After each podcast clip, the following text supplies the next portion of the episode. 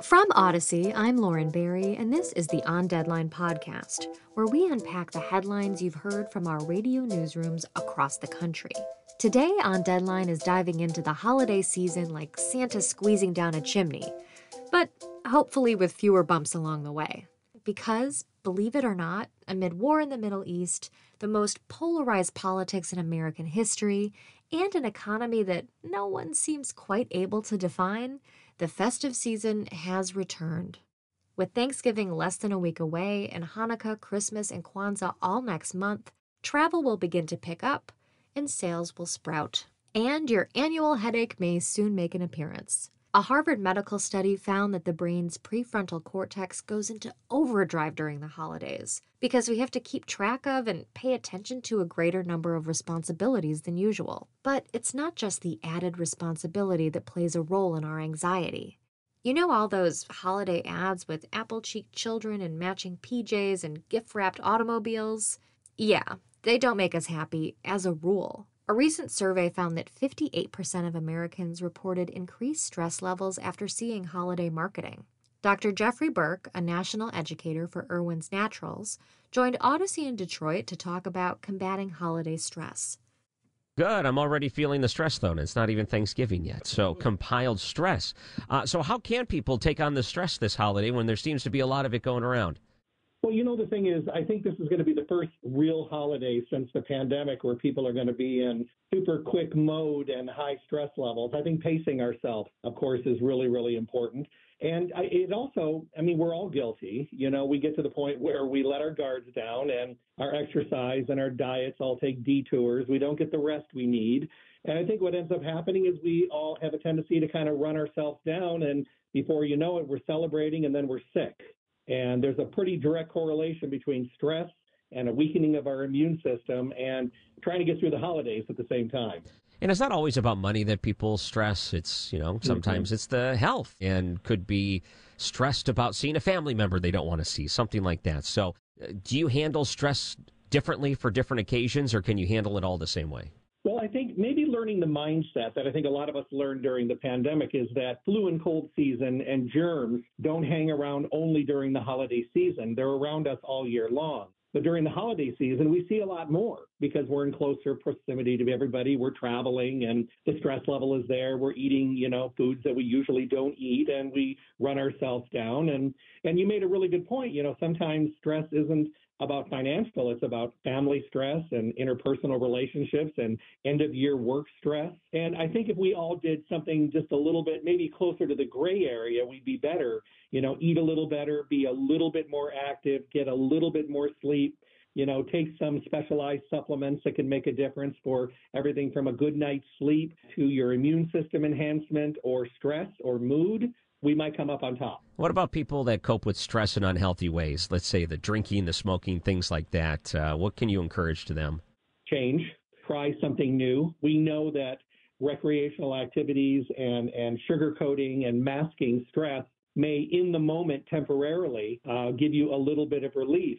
But in the long run, we really have to be realistic with ourselves and realize that we have to personally want to make the changes. And, you know, sometimes just a, a walk in the evening time or going to bed at more of a regular bedtime and, you know, cutting back on our, our computer time and our social media time, even sometimes, you know, and then just eating a little better and not just eating out all the time, but actually getting food and preparing it at home these are things we can do that really do make a difference. And what most people find is that in a period of time when they're making good life choices, they're not having to mask the problems as much as they did in the past and maybe even at all.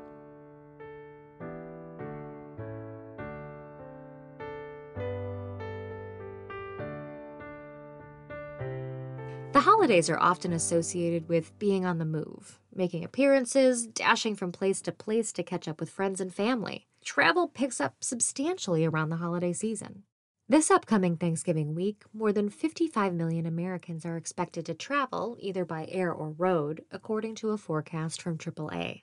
Airlines for America, a group that represents major airlines, is predicting that just shy of 30 million passengers will take to the skies from November 17th through the 27th.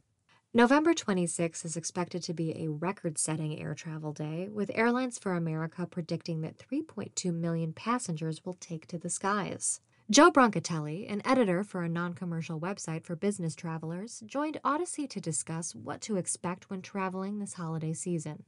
Yes, I was reading that the TSA was expecting a whole lot of people, even more so than uh, last year, to fly either during Thanksgiving or for Christmas. But look at Thanksgiving because it's just you know week after next. Well, let, let's first talk about why Thanksgiving is much the most difficult travel holiday of the year.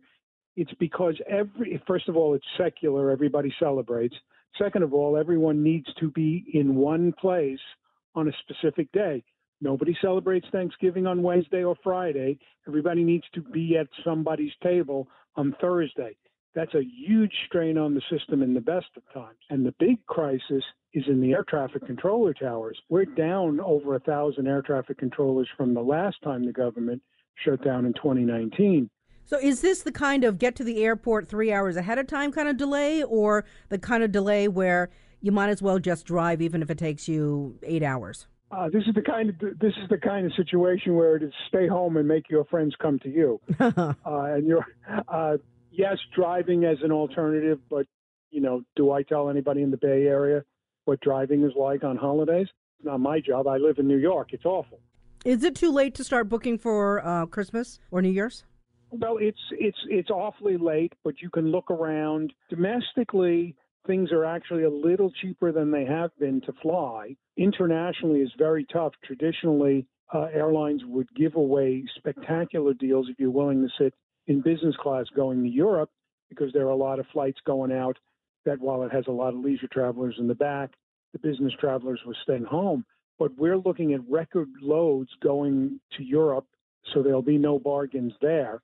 So if you're going to travel over Christmas, Hanukkah, New Year, look in coach and see if there's anything around that you know really piques your interest and that's a matter of hoping the government shutdown will be solved by then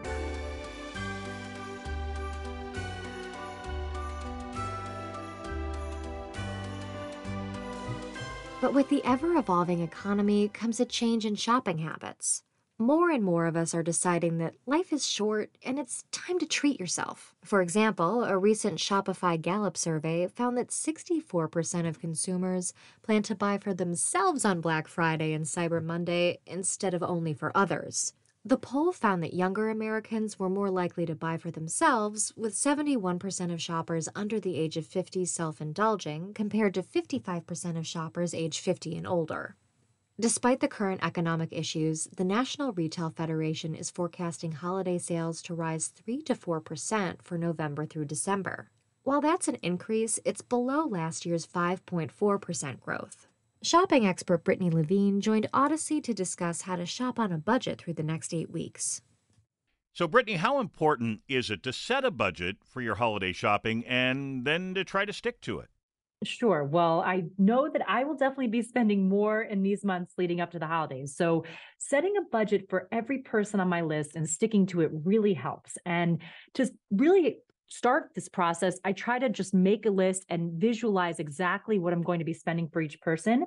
But then I also try to look ahead to those big sale holidays. We have Black Friday and Cyber Monday coming up. So I try to plan my buys around then when I know that those prices are going to be heavily discounted. And lastly, you really need to be upfront and open about gifting with your family members and friends and even your coworkers because we always try to do a white elephant gift exchange and that way we set a limit on how much we're spending, know exactly what we're going to be giving for gifts and really helps to make everything in front of the open with each other.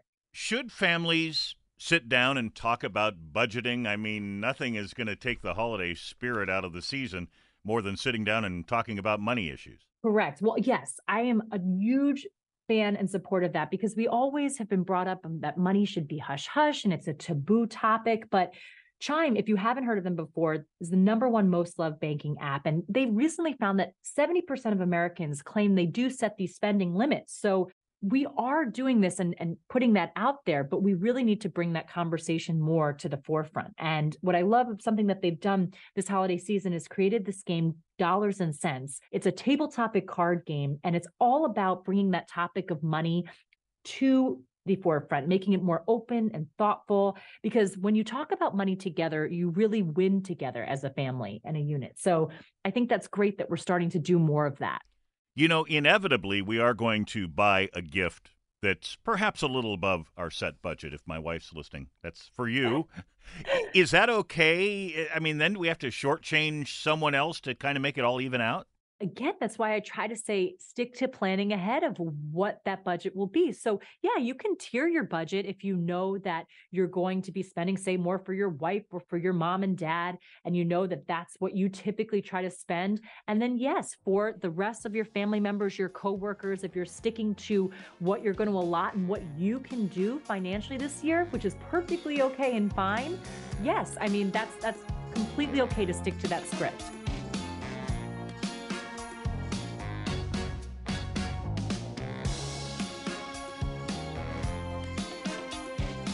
Like colder weather, shorter daylight hours, and festive Starbucks cups, the holiday season returns every year. But no one's reality matches a Hallmark movie's expectations. So pack up those dreams of being a big city resident learning life lessons in an idyllic small town with a hot cup of cocoa and a charming but not scene stealing supporting cast. Economic insecurity, family strife, mental health concerns, whatever the reason, the season can be difficult. So go easy on yourself. This show is produced by Joe Hiti, Christy Strawser, Myron Kaplan, and Bill Smee. I'm Lauren Barry, and I want to say thanks for listening to On Deadline, Audacy's serving of a top news story just for you. Subscribe on the Audacy app or wherever you find your podcasts to stay informed.